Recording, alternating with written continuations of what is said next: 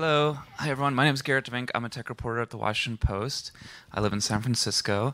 It's very good to be here escaping the rain. Um, and this is Molly White. I don't know if you want to just introduce yourself because I'm sure there are a few people who still don't, who maybe don't really know like who you are and what you do. Sure. Um, hello, everyone. I'm Molly White. Uh, I run a website called Web3 is Going Just Great uh, where I track some of the ways that the crypto industry uh, and Web3 and blockchain based projects have sort of failed to live up to some of the very lofty promises that we were presented with uh, a couple years ago and sort of going into the present day. Um, so, yeah, so I got to know Molly a little bit, I guess, last year because I wrote a story about you um, because you know, as a tech reporter for like the last decade, obviously crypto has been kind of on the periphery, sometimes a little bit more central, sometimes going back to the periphery. And I hadn't written about it that much because I was just, I felt like you really needed to dive into it to be able to have the authority to write skeptical stories, to write, you know, stories that really got into it, that help people understand it in a real way. Um, and so I honestly had kind of avoided the space. And then I think the last couple years during the pandemic, when so much more money was being involved, so many people who had never invested in crypto were doing that for the first time. Were you know getting into Web three. Were asking questions about what that meant. Um, I think Molly, for a lot of people, was sort of someone to, who helped us understand like what to look for and and um, even the kinds of questions to ask. So I'm I think maybe if you could tell me a bit about your background like what did you do before you you started the site and before you stepped into this role? Sure. Um, so my background is really in software. Um, so i was working in the software industry for six years or so before i started the site. Um, and I was a web software engineer, um, which is partly why I was so interested in you know crypto and blockchains and things. Is that you know, the real story behind the recent resurgence of crypto was this thing called Web3. And, you know, as a software engineer who was working in the web space, I thought, you know, well, I'm, i should be, you know, keeping up with my industry. If this is the future of the web, you know, I should be up to date with that. Um, so that was sort of what got me into it and interested in it. Is I really just wanted to make sure I was you know knowledgeable about what was going on. Um, but i'm also someone who's always been really fascinated and you know interested in the web in general just as you know i i've been a wikipedia editor since i was like 13 years old is like the weirdest hobby for a little kid to have but that's me. Um, and so, you know, and that is a very sort of idealistic, ideological project around, you know, open knowledge and making sure that people have access to information and and things like that. And so, you know, the the future of the web is something I've always really cared about, um, partly because of that. And so when I heard that, oh, then you know, the future of the web is going to be blockchains, I was like, all right let's figure it out, you know, and then I started to research it and, and sort of form my opinion after that what is Web3? yeah, that's the question, right? I mean, so Web3 more than anything is a marketing term. I think that's really important to realize is that like crypto kind of was passe, especially when people really started to associate the term with, you know, um, buying drugs online or, uh, you know, the ICO bubble or whatever it was. And so Web3 was this shiny new marketing term for something that had been around for a little while. Um, but people started to use it to describe just the general subject of, you know, anything that you do online with a blockchain. You know, so your social network, but with a blockchain. Uh, is really what Web three is, um, but you know it was it's very effective in making people think that you know this is the next one. You know people know that current web is Web two. You know what's Web three? Oh well, must be this. So how did you specifically decide to start Web three is going just great. I mean, what like like what precipitated that, and and then what were the first early steps of building that site? So when I started to research Web3 and blockchains and crypto more broadly, despite the name of the site, it is actually sort of broadly based in, you know, on blockchains and things like that. Um, I, I sort of formed this opinion on it that I was, you know, I was seeing the, the coverage in the media and a lot of the talk on social media that was like, everyone should be buying crypto. You should be speculating on Dogecoin. You know, you should be uh, quitting your job in software and going and starting a crypto project or like being a community moderator or whatever for a crypto project. You know, it was this was in like late 2021 when things were just insane. I mean, it was like the hype cycle had reached its true peak. Um, and I was seeing that side of things, but then I was also seeing this other side of things that was usually much more ephemeral. It was like I would see tweets about something, you know, oh, a project just got hacked, or oh, geez, this guy just lost, you know, hundreds of thousands of dollars of his savings because he didn't realize that he had, you know, downloaded the wrong MetaMask extension and it was actually malware. Um, and those were not getting the media attention at the time. It was all like headlines around you know, like, look, this artist uh, was like, you know, struggling to get by, and now their NFT project has made them millionaires or whatever. So it felt like there was a huge gap in the coverage, and people were only seeing the positive stuff that was like, buy crypto, buy crypto. Um, and so I was like, well, you know, as a Wikipedia editor, this is something that I am used to doing is like writing about something that needs more attention. But, you know, um, Dogecoin Shiba Inu token is often not notable enough for a Wikipedia article. You know, these like one off projects that sort of emerge, they get really popular and then they rug pull or whatever. Like, that's not going to be notable enough for a Wikipedia article. Plus, I have really strong opinions on it, obviously. Uh, also, not great for Wikipedia. You're not supposed to go and use it as like an advocacy platform. So, I, it was pretty clear from the beginning that I wasn't going to be able to write Wikipedia articles about it, which was kind of my normal thing. Uh, so I was like, all right, well, I guess I'll just do my own thing. I it didn't. I guess it just didn't occur to me that like freelance journalism is a thing. Maybe it just like kind of wasn't something that occurred to me. Uh, so I I had created the sort of timeline style website that I use for Web3 is going just great in like a previous life. I had used it for something else, and so it was just kind of sitting around. And so I I just started doing it. And honestly, I thought it was going to be one of those like dumb little projects that I make that's just for me and my own entertainment. And maybe like I send it to a friend who also thinks crypto is kind of dumb and like they think it's funny. And then I go back to my day job. Um, but it ended up being a little more popular than I expected. Um, and I should say we are probably going to take we are going to take questions near the end, and there's a you can upload the questions through the app and then like vote on which questions, and we'll be able to see them if if y'all are interested. Um, I mean, do you consider yourself a journalist then right now? I don't. I honestly, I think I consider myself m- like a Wikipedia art- or editor still. Um, you know, like writing a Wikipedia article is not journalism necessarily. You're not going out and like interviewing primary sources. You're not, you know, getting into the weeds yourself as much. You're usually aggregating information from other locations and then publishing it in one sort of central location, which is largely what the site does. I do do research on some of these projects, and obviously, you know, sometimes you do just have to get in there on Etherscan or whatever and see what's going on. Um, but for the most part, I'm not the one, you know, doing the like deep dive investigations, just because when you're publishing like one to four uh, stories a day, it's, it's just not sustainable for me to be the one like muckraking.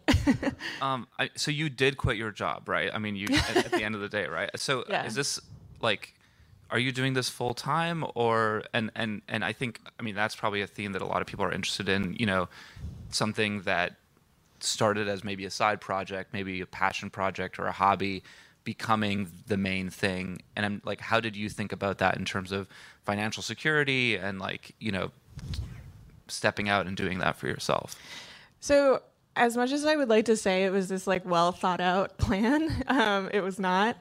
I so I ended up, like I said, I, I worked in software for six years. I was at the same company for six years, um, basically straight out of college, and so that kind of felt like it was coming to its natural end already. Um, and you know, through the pandemic, I had been um, probably working too hard, you know, and was putting in more hours than I should have been, and things were a little crazy at work, and I was just kind of burnt out at work. Um, and so I ended up deciding, um, well, so I ended up taking a sabbatical from my job because my company was one of those ones where, like, if you work there for five years, you get the one month to take as a sabbatical. I did that and I was like, that was amazing. I need more of that. And so I was like, I think I'm just going to quit my job and do that for a couple of months. And so I basically was like, I'm going to take the summer off and then I'm going to get another software job and that will be that. And then I quit my job and it's like I couldn't relax. it's like I am just not good at sitting and doing nothing. And so I ended up just focusing on the site a lot. Obviously, um, you know, early sort of spring to summer of 2022, there was a lot happening in the crypto industry. You know, that's when um, Three Arrows Capital blew up, the handful of crypto bankruptcies. You know, it was like just a lot of stuff was happening. So I ended up focusing a lot on the site during that time. And, you know, at that point, journalists had started reaching out to me. I was going on podcasts, stuff like that. So by the end of the summer, when it was time to actually like get back into reality and like figure out how I was going to pay the bills, I had to decide, you know, do I want to go back into software full time and go back to doing this on like nights and weekends, which was kind of a scary proposition given how much time I was putting into it. You know, it was going to be like having two full time jobs kind of. Or, you know, do I find a way to make this sustainable so I can keep doing this as my primary focus? Um, and I ended up just getting kind of lucky, honestly. Um, so I started a Substack um, so that I could, you know, start doing some longer form writing, which was something I had wanted to do anyway. And you know, people were interested in that, and it did get some traction. I don't think it would have been enough to, you know, sustain me full time, but you know, it got some attention. Um, and then I ended up joining the library library innovation lab um, at Harvard, which is a part of their Harvard Law School library um, because they are really interested in topics around um, like archiving, online archiving. Um, you know, decentralized file storage is kind of adjacent to a lot of their interests. And so just having someone who is very familiar with crypto and some of these sort of crypto adjacent topics around like IPFS and things like that. Um, I think was in, you know useful and, and aligned with their interests. So they basically gave me a year long fellowship to get me through until November, and then we'll see what happens. um, I, I, mean, I think you know a, a, lot of people would consider what you do, I guess, citizen journalism, which is a weird term because I'm a citizen too. But I mean, I and I think crypto specifically, if we look at what happened with um, FTX and Sam Bankman-Fried, a lot of those stories were broken by non-traditional, non-legacy publications, at least initially, or you know, I think even just a lot of news that is quote unquote broken by big mainstream news organizations they you know we get our tips on twitter right? It's, you know maybe not that different from having a bunch of sources and calling them on the phone having a bunch of weird people you follow on twitter and seeing what they say but it's still public and there's more people saying hey this is information i think would be valuable for other people. Let me put it out there and see what happens. And um, I, I, i'm just especially now that the mainstream um, news world has sort of turned its eye away from crypto because of the crash in prices and there's other shiny objects for us to chase. I mean, what do you think the role of citizen journalism has in covering this space going forward? Yeah, it's a really interesting question because citizen journalism in crypto is like particularly prominent. I feel like there's a lot of people who really focus on it. Um, and I think it's something that just emerges naturally because in order to cover crypto, you have to be like pretty in it, which I think is just challenging to some extent for you know tech journalists or or even journalists who have a wider beat than that, um, because like you have other things you have to pay attention to, and you can't necessarily learn how to like you know dig through the blockchain records and things like that. Um, and so people just sort of get into it. Um, but I think it I think it's valuable. I think sort of citizen journalism in the crypto space is valuable. I also think mainstream journalism in the crypto space is valuable, and I think the two sort of need to work together to some extent. Um, a lot of people, you know, I think basically a lot of journalists don't necessarily have the crypto knowledge that some of the citizen journalists do, and I think a lot of the citizen journalists don't have the journalism knowledge that you know mainstream press might have. So you see weaknesses in both where you know mainstream coverage will have gaps in how they talk about some of the more technical stuff sometimes but you know the citizen journalism will have gaps in you know how rigorously they are checking their sourcing or how willing they are to really just run with a rumor um, and so, you know, the, the two sort of complement each other, I think. And, and when you're working in the space and when you're researching stuff, you have to end up getting a very, um, sort of careful understanding of you know which crypto publications are actually reliable which of these like anonymous crypto accounts are probably you know publishing from good sources versus just speculating um, you know you end up having to get this very like deep understanding of who is doing what um, which is i think challenging for the outsider sometimes um, i want to ask about the sort of ftx story because it's obviously like kind of the biggest example. And for those who don't know, FTX was kind of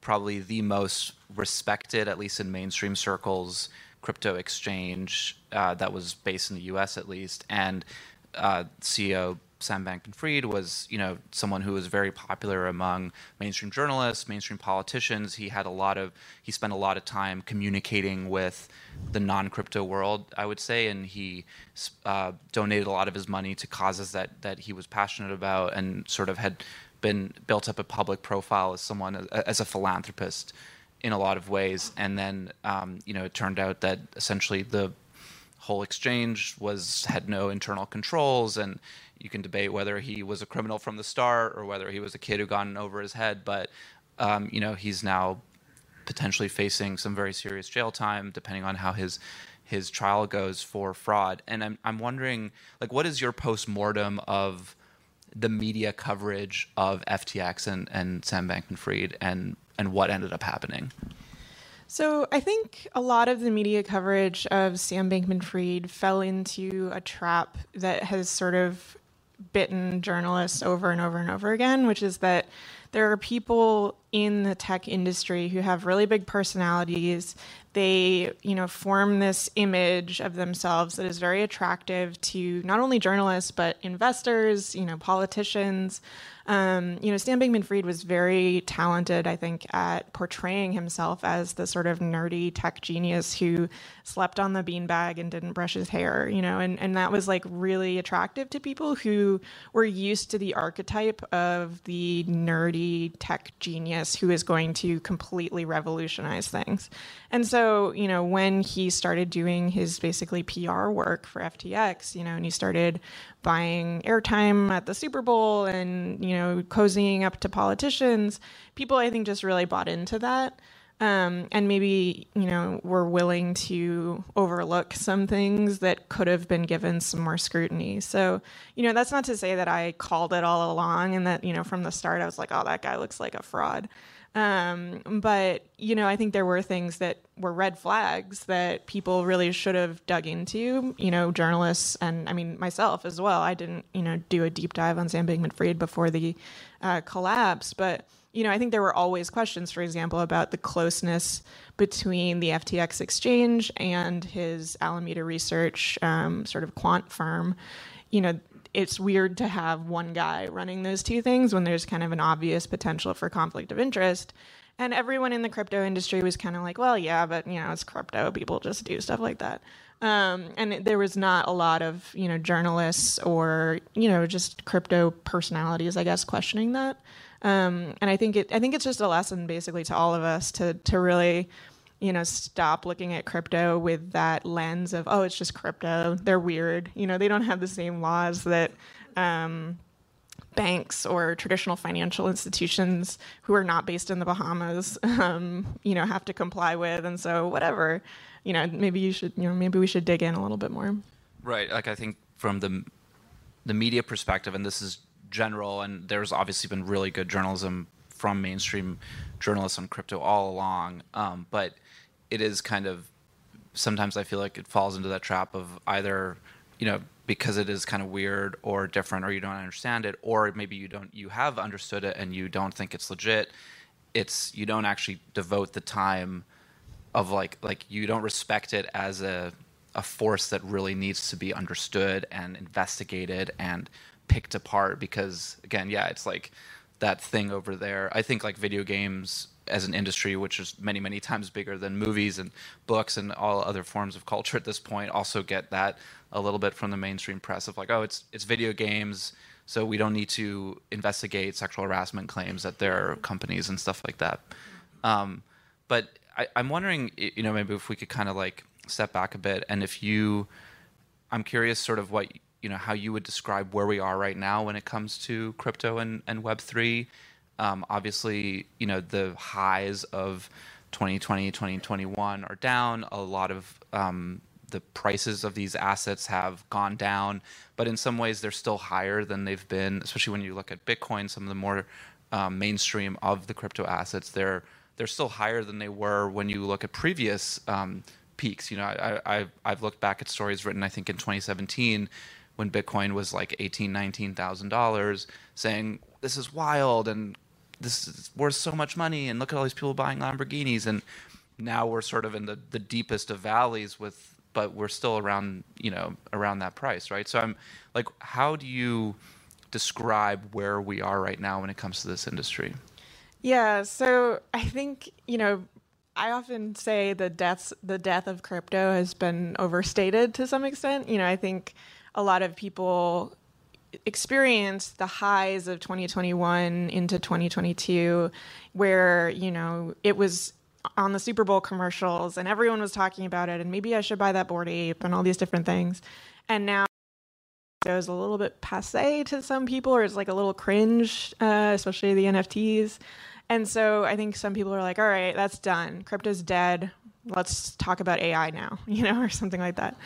Um, and I think that's maybe unwise. Um, you can look at the history of crypto prices. Like, like, let's take Bitcoin for an example, because Bitcoin is, you know, the primary crypto asset still.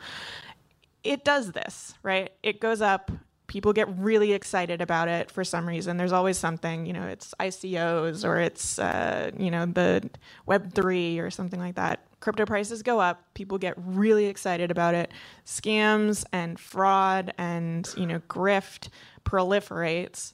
And then something happens and things crash back down and people lose interest and then it happens again. And that's what's been happening for I mean, crypto has been around for, you know, almost 15 years at this point. That's what's happened, you know, over and over and over again. And I think that without an external force that would change that, I think that's likely to continue.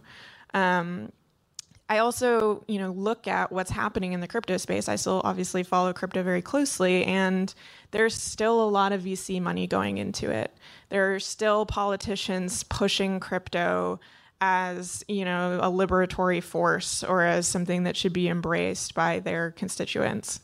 Um, there are still people talking about how crypto is the solution to any problem that you can think of. You know, uh, remittances or uh, you know people who are living under oppressive regimes are some of the really common ones. But you know, Uber on the blockchain and those types of ideas too are still coming out. Um, I mean, you can look around South by Southwest. There's still crypto ads and and projects that are uh, trying to make a dent. And so, you know, I think that just saying, okay, we're done, we can stop paying attention to it now, is probably unwise. I mean, what what do you think the next couple years look like then for for all of that? Well, I mean, it's hard to predict, right? And I never try to predict the prices or anything like that because it's always way weirder than what you could expect. I mean, like look at what happened, you know, over the past couple days where the banks fell apart and Bitcoin went up. You know, everyone's like, "Oh, okay." Um, so, you know, I don't try to predict that kind of stuff. And I, you know, although I predict the general cycles, I have no idea what the time frame will look like. I think there's just too many variables there. Um, but I think that there are there's a lot of money in crypto still. You know, the VCs, for example, put so much money into crypto over the past couple of years, and I don't think they're just going to write off those investments. I think they're trying to keep the movement alive. You know, keep the interest alive. And when you've got really powerful very wealthy entities, you know, Andreessen Horowitz and Sequoia and Pantera Capital and all these different companies really evangelizing crypto and with a very strong financial stake in it. You know, I think you have to be prepared that this is going to happen again. Um, and that you know the same frauds and the same scams that we've been seeing are going to continue to happen until something changes that would prevent them from. Do you think that the in the U.S. at least the we will get stricter regulation, maybe even to the point where this isn't something that mainstream people really participate in? It's hard to say. Um, I haven't seen a lot of potential for the U.S. legislature actually doing much lately. Um, you know, I think just getting things done in uh, Congress is tough right now. Um, but we are seeing, you know, putting aside the possibility of new laws being introduced, we are seeing enforcement happening of, you know, from the SEC, from the FDIC, even, you know, from uh, various Department of Justice groups. And so I think that is going to continue. And I think that has the potential to really change how things are done in the industry. Um, you know, for example, we're seeing people backing off on staking products lately because the SEC has been, you know, pushing down, you know, against um, staking, various staking and lending platforms. And so, you know, there is change that happens there without, you know, new legislation being introduced. I have a little bit more um, optimism that those types of actions will cause change. Um, but I think, you know, with some of the really major collapses and, you know, real harm that has happened over the past year or two, um, you know, stablecoin collapses, massive centralized crypto bank collapses, um, there is more interest in Congress and, and uh, places like that to, you know, try to make sure that this isn't something that will be affecting constituents, that it won't be, you know, contagion to the banking system and things like that. I mean, with the SVB collapse on Friday and then Signature on Sunday, I mean, Signature obviously played a pretty key role within the crypto community. I mean, like, how do you think about Signature specifically and what happened there? Uh, maybe if you could just explain a little bit like its role in the crypto community and what that might mean going forward. Sure. Yeah. So um, there were only a handful of U.S. banks that were like really game to take crypto clients. Um, one of them was Signature. Another was Silvergate, which is a bank that actually collapsed two days before Silicon Valley Bank. Um, and so, with Silvergate and Signature both out of the picture, I think that's going to be very impactful on the crypto industry. Um, you know, like it or not, uh, as much as you might say, like one Bitcoin is one Bitcoin, the crypto industry still really needs access to traditional finance and to US banking rails. You know, people still need to be able to take their US dollars and put them into the crypto space, you know, buy Bitcoin or Ether or whatever. And without access to the US financial system, that's challenging to do. And so um, you know, there were these banks that basically decided that they were going to service more crypto companies than you know most banks are willing to do. Uh, Silvergate was you know primarily a crypto bank at this point. Signature was not as exposed, but they still had quite a lot of crypto customers.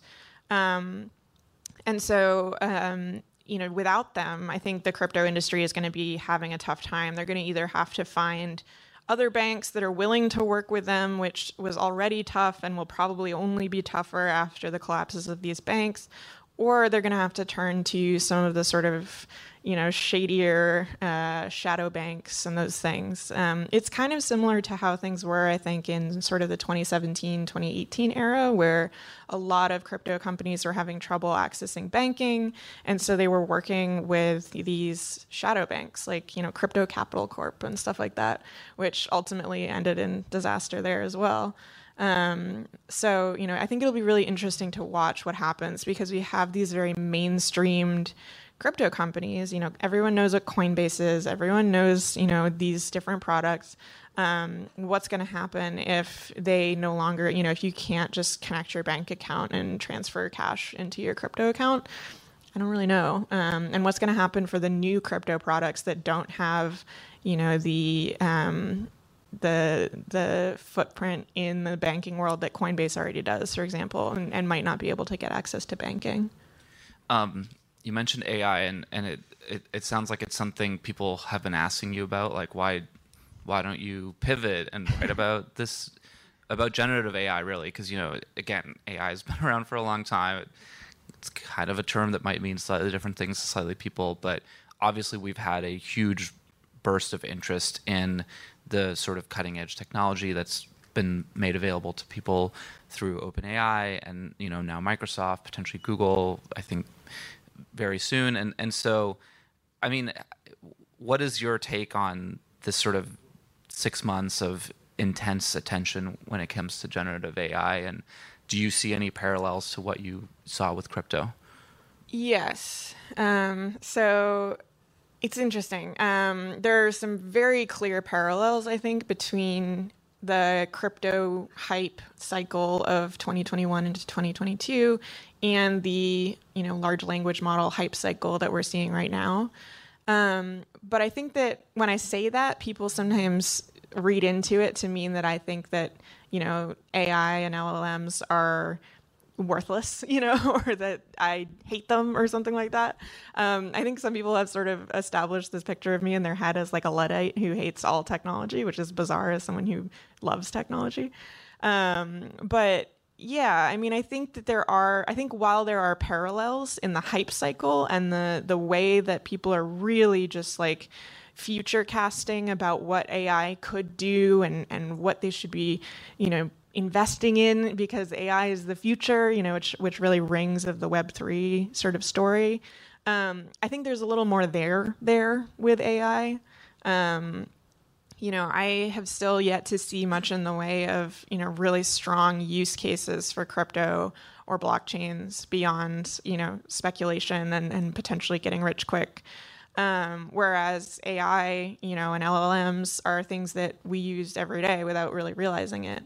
Um, now, I absolutely believe that there are strong um, criticisms to be made of AI and the industry and its treatment in sort of the media and in just the public conscience.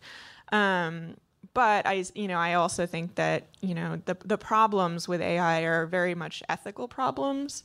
Um, the problems with crypto are absolutely ethical problems, but I think also technological problems to to a larger extent.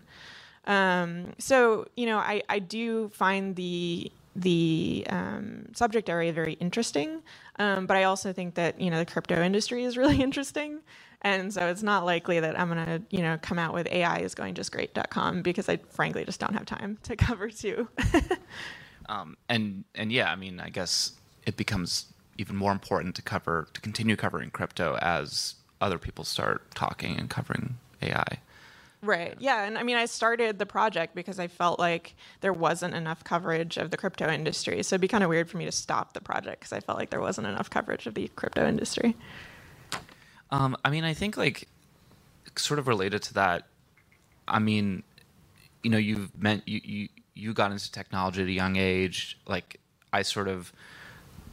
I don't know how you feel. Is I kind of categorize you as sort of you know in in that kind of like um, like web activists, like web, like sort of Cory Doctorow. We were talking about him earlier, like in that lineage of people who gets really, you know, into specific topics and sort of helps the rest of us maybe demystify it, and definitely has a perspective that maybe you can agree with or can't or, or disagree with, but is sort of saying like, you know, this is what this technology is doing to us as a society, and this is why it matters um, whereas, like, I think you know, living in Silicon Valley, there's obviously a lot of money when it comes to these technologies, both crypto and then before that, social media, mobile. Now we're looking at generative, and um, you know, I think there's a lot of the motivation for young people to get into these technologies is about you know there is an excitement, there's wanting to be at the cutting edge, but there's a huge financial motivation as well. Um, you know there was a lot of money to be made,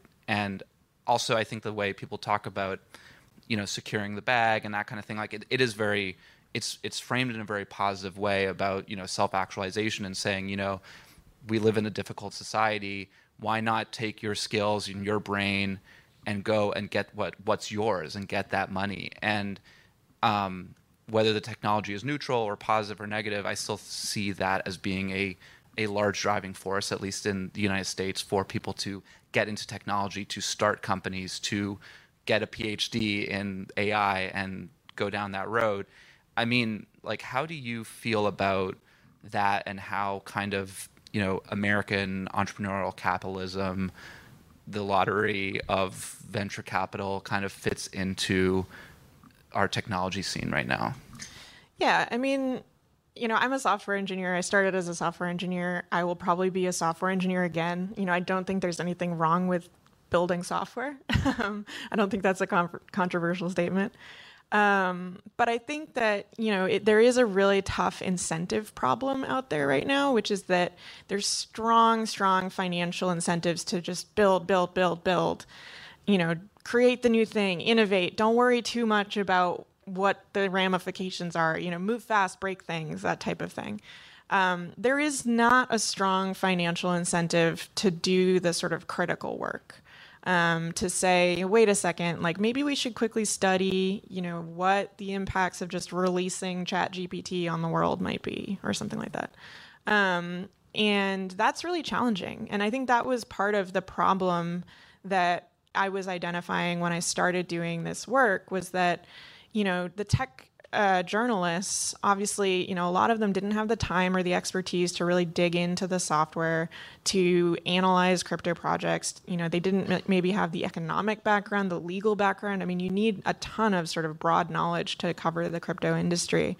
Um, and they, you know, there was a lot of, um, resources being put into saying, "Hey, you know, here's the press release. You know, here's the um, the story that you can tell." And it was really easy for journalists to just get the information from the one source that was handing it to them. And there weren't, you know, th- there wasn't the counterparty. There weren't people being paid to hand them the information that said, hey, you know, maybe you should really dig into this claim that they're making and understand, you know, the motivations behind making it. And you should really understand, you know, that the technology is not doing what they say it's doing.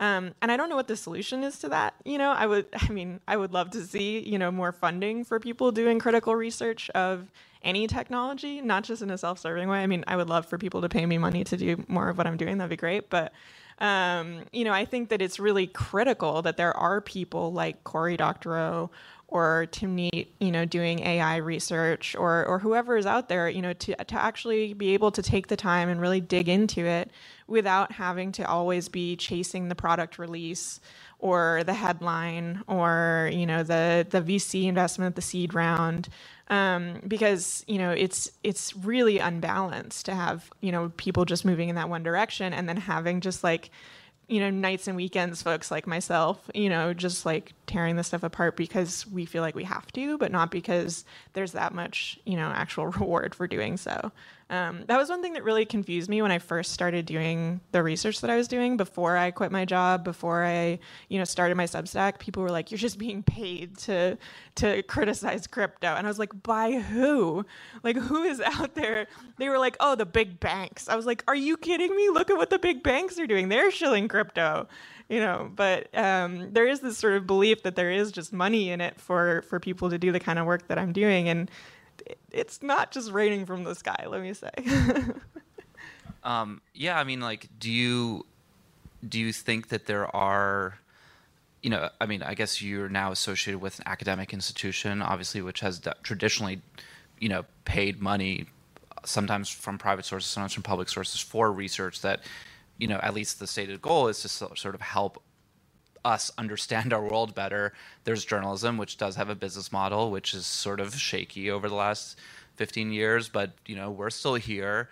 But I mean, do you see? Um, and I think you, you know mentioned Timnit Timnit Gebru, former Google research uh, ethics uh, researcher who was actually fired after sort of speaking out very publicly criticizing Google's path when it came to AI and large language models, and and she's gone and sort of begun her own group to do some of this work as well. But I mean, do you have ideas for how you know this kind of work can be done sustainably and also scaling it up? I wish I had the magic solution. I mean, I think there needs to be public funding for tech research, honestly. I think that's just critical. Um, you know, there is such a clear public impact of tech development. I don't understand why there isn't public funding of research into it, both into developing it and into, you know, analyzing its impacts. I think that would be a huge change. Um, maybe not a politically popular one, but it's one that I think would be very important. Yeah, like national research council grants or something. Like yeah, I mean, well, look where the internet came from, right? There was public funding that went into that. Um, I don't, you know, I don't understand necessarily why we've moved away from that model. Um, I mean, you are sort of like a, a Wik, an OG Wikipedian and still identify as way cooler than it actually it's is. pretty cool. I mean, the y'all y'all are having your big conference in Singapore this year, right? I don't know if you're going to that, but Yeah, we'll yeah.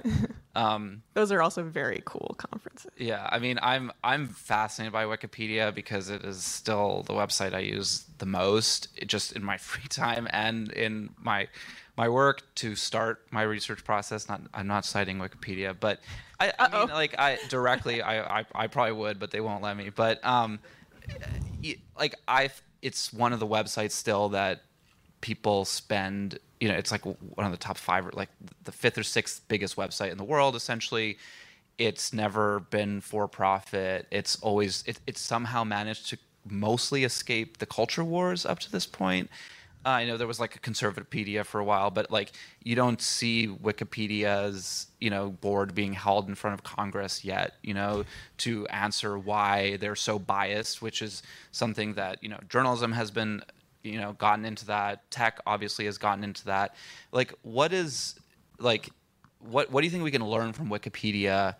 And like are you worried about wikipedia being able to maintain the role that it has going forward Yeah. Um, I mean, I think a lot of some of the more utopian Web3 projects could learn a lot from Wikipedia. I think Wikipedia is like the utopian web project. Like, you know, when people were beginning, you know, beginning the web and talking about what the web could do, I think Wikipedia was like the dream, right? Like that anyone could edit it, anyone could access it. You know, there was free information, and as long as you had the internet connection, you would be able to see it. Um, I think it's beautiful. I think it's amazing. I think it's critical. Um, and so, you know, I think we really need to look at projects like Wikipedia and go, could another project like this start today? You know, if there was a, you know, a similarly innovative product that that launched, could it succeed under these circumstances? And if not, why not? And how can we make sure that it could? Um, but I think that there are also just a lot of questions that we need to consider when it comes to products like Wikipedia that are, you know, just challenging to grapple with. Um, you know, I think that, you know, the funding is a really difficult one. You know, it's like, can we, should, you know, such critical parts of our, um, world, you know, our education, our journalism, you know, lawmakers use it all the time. You know, should that be something that is just funded by donations and edited by people who do it in their spare time? Um, but that's something that I've seen, you know, Web3 projects asking a lot, you know, and that's actually one of the first things that got me interested in some of these like Web3 projects was I kept seeing people being like, we should have a Web3 Wikipedia. You know, it's like the big idea is like, we, we're going to pay the editors to edit and you know we'll reward them in tokens. And it was just a very interesting um, thing to see because it felt like the people who were making those suggestions had never edited wikipedia in their lives. Um, and sort of didn't understand that there were like very complicated incentive structures in place that you know suddenly paying all the editors might not actually be a universally good thing for the project. Um, that's a bit of a tangent but yeah, so I mean, I think that critically, you know, we just need to look at the web that we want, you know, the utopian ideas that we still have around openness and privacy and, um, you know, connection and things like that. And then really examine, like, what do we have to do to the web that exists today so that we are moving in that direction? And some people will say crypto. You know, some people will say we should just have blockchains and we should, you know, decentralize everything and everything you do, you should get paid for somehow. Um, you know, and you can own your own data, whatever that even means. Um, but then there are people like me, you know, who think that that might actually move uh, the web in the wrong direction. You know, that financializing everything you do online is not always a good thing, and that you know making everything that you do in your free time into your second job is maybe you know just leaning into the capitalism dystopia that we are sort of hurtling towards and not necessarily pushing back against it. So, you know, I think there's kind of a reckoning that needs to happen. Yeah, I mean, I, it's kind of interesting because we were just talking about how do you make, how do you sort of support, um, you know, important research or critical perspectives, you know, that are to going maybe counter to the pl- the places that are backed by money, and but then you know now you're you, you know you're you're talking about what do we lose when we you know pay every wikipedia editor for, per article or per word or something? So yeah i mean like like do you think that that sort of open source, original, collaborative dream of the web can come back, like in an era of big tech. I mean, you know, we talk a lot about crypto, we talk a lot about VC startups, but obviously the the people who really have power on the web are the biggest tech companies that are you know public companies that have a profit motive and, and sort of have walled off and control huge swaths of, of the internet and and you know I, I see them as sort of you know the big dogs and ones who are maybe most in the way of a more um, people driven web but h- how do you think about that yeah, so I think I mean I think this gets back to something that I find myself repeating over and over and over again, which is well, two things. One, there's not a technological solution to every problem. Um, you can't necessarily code your way out of some of these systemic issues, right? You can't just slap a blockchain on something and it will just equitize everything, you know, decentralize everything and fix it all. Um, the other thing is that um, you know you basically need to focus on the problem rather than jumping directly to the solution. And that's another thing that we see a lot in crypto is people are like, blockchain is the solution. It's like, to what? And they're like, um, that, you know, Wikipedia or, you know, Uber or dog walking on the blockchain.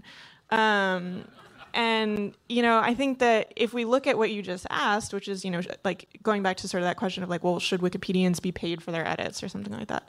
You know should people be rewarded for their labor? Should people be able to do things like edit wikipedia? And I think the problem there is that, like, right now, there are a lot of people who don't just have the free time to edit Wikipedia, right? They have a job, they have two jobs, they're caring for their loved, you know, their elderly loved ones, they have kids, they, you know, whatever it is. They don't have just like the time to sit down and write a Wikipedia article. Um, and I think everyone should have that time. And I don't necessarily think that the way to make sure that everyone has that time is by making Wikipedia into your second job or your third job or your fourth job or your eighth job, along with playing your video games, which are now play to earn, apparently, you know, and all these things, like make that into your job.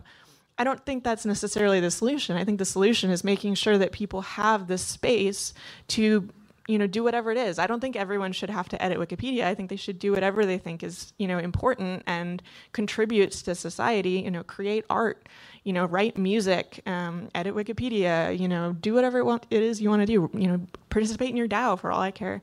Um, but I think that the fact is that you know we have a society where people just don't have the space to do those types of things that would really enrich the society that we have and would move us towards a society that we want.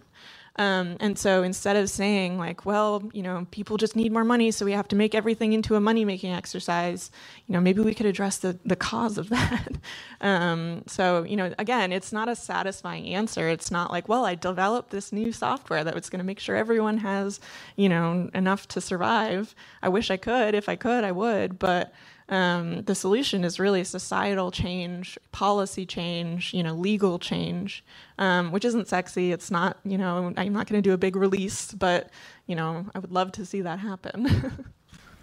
um, I think we have 12 minutes for questions. I'm not sure if the questions are going to appear on the screen, um, but if they are, this would be a good time for them to appear.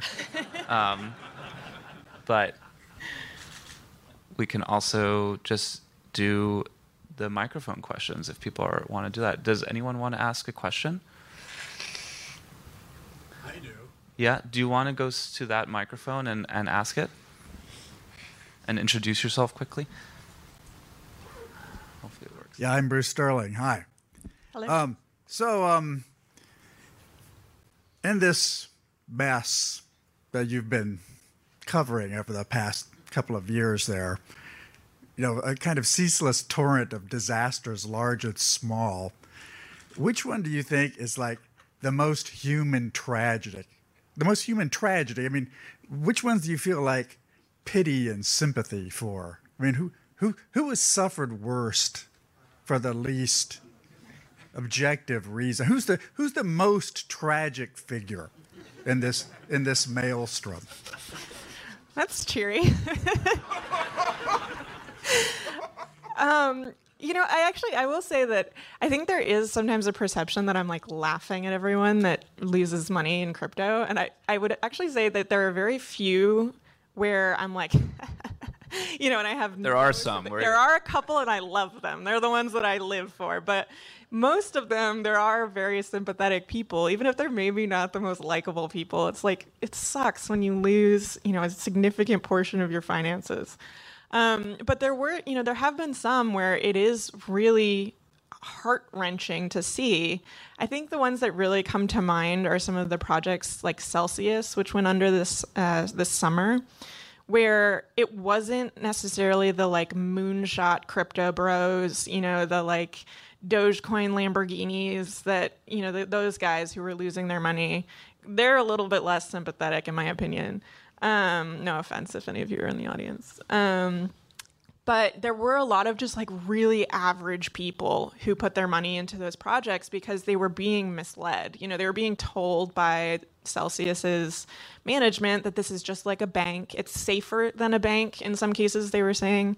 Um, you know, you can just take your money that you would put in a savings account where it wouldn't earn any interest and you can put it with us and we'll treat it just like a bank, but we won't treat you badly like the banks are treating you and you know you'll be able to make you know some amount of interest that you weren't able to make in traditional finance. And that really spoke to some people who needed the money. And so you know when celsius went bankrupt and when customers were unable to access their funds what people did is they started writing letters to the bankruptcy judge to basically plead for their money back.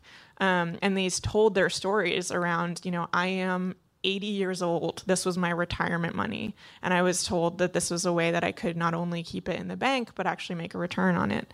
You know, there were parent, there were single parents, there were people who had very sick family members. You know, there were there were really like real people with real stories who were not just taking, you know, their extra cash and gambling it on a shitcoin or whatever. It was like the money that they needed to live.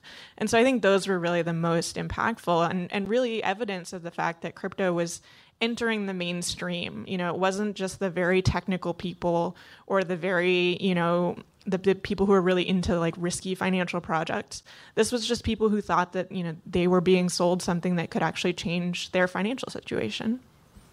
Um, there's a question that got most of the upvotes, which I mean, we've talked about this before, and it, I'm sure it's probably one of the biggest questions that you get, which is beyond the hype, where is Web3 actually being used successfully? So I think that depends very much on your definition of Web3. Um, so some people will use Web3 much more broadly just to describe like decentralized web products, for example, which I don't I don't like that like the D Web is being lumped into Web3 because I think the crypto part of it is actually a very critical part of the definition. But I do think there are decentralized web products that are that are um, being developed that are very interesting and might hold promise. Um, and people will call them Web3. I might not. Um, but those are really where I see it. And, you know, I think it's really just a lot of the development around the fringes. You know, there are, there's technology involved with some of these crypto products that is not necessarily the blockchain itself, but some of the stuff around it. And some of that is really interesting.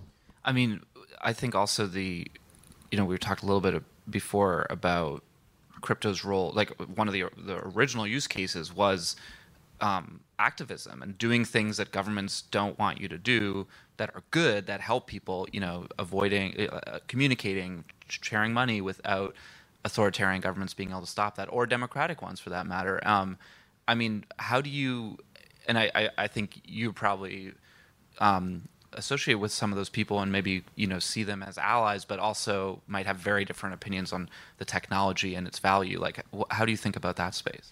Yeah so for example using bitcoin to like fund whistleblowers or something like that is like you know something that comes up a lot and people are like do you hate that? And it's like no i think that's great. I think it's wonderful that people are able to get funding in very difficult situations. Um, the same thing around like you know funding people who are in you know really tough situations because of like uprisings or war or whatever it might be. I think that's wonderful. Um, but I think that those very individual use cases of like, look at this one woman who like fled the Taliban with her Bitcoin. Like, that's wonderful and I love it, but I don't see that as a strong argument for like crypto is the future of the web, right? Like, those are two very different things. Um, and so, you know, where we are able to help people out of really difficult situations and enable, you know, whistleblowing and things that might be unpopular with the government, I think that is good. Um, but I think that you know coming up with a, an actual like scalable solution to those types of problems is not going to be Bitcoin. You know, I don't think that everyone. Well, we saw this in you know Afghanistan when people broadly started using crypto to try to flee that regime. The Taliban cracked down on it, right? And that's what happens over and over and over again. And yet people sort of use it as like the example of the way that Bitcoin is going to solve everything. Um, so, you know, I think that it's really critical to sort of see that like something that I, you know, don't I don't see that much promise in the technology. I think a lot of the speculation is harmful, but that doesn't mean that there aren't good use cases of it. It's just a matter of like does the good outweigh the bad and does the, you know, do those individual use cases justify a lot of the crazy, you know, hype and and ideas that people are starting to really advocate um, with a technology that's not often not well suited. Yeah, I mean, it, it kind of reminds me of you know the Arab Spring and the role that social media played there, and and sort of the excitement, the ideas that you know social media could be sort of a democratizing force and a way to escape gatekeepers and bottlenecks of information and now obviously governments have learned how to use social media authoritarian governments have used social media to get messages out there to suppress dissent in, in their own way. So i guess it's you know tech can be used either way. But i mean rel- related to that that one of the other um, upvoted questions was about el salvador um, which has you know very famously aggressively adopted um, crypto infrastructure sort of into the apparatus of the state. I'm, I'm not sure how much you time you spend thinking or writing or investigating El Salvador, but how do you feel about what's going on there? Yeah, so the situation of Bitcoin in El Salvador is kind of a tragedy, I think. Um, you know, their government, which is basically a fascist government at this point, um, decided suddenly that they were going to adopt Bitcoin as legal tender. Um, and they sort of foisted it on the people in El Salvador.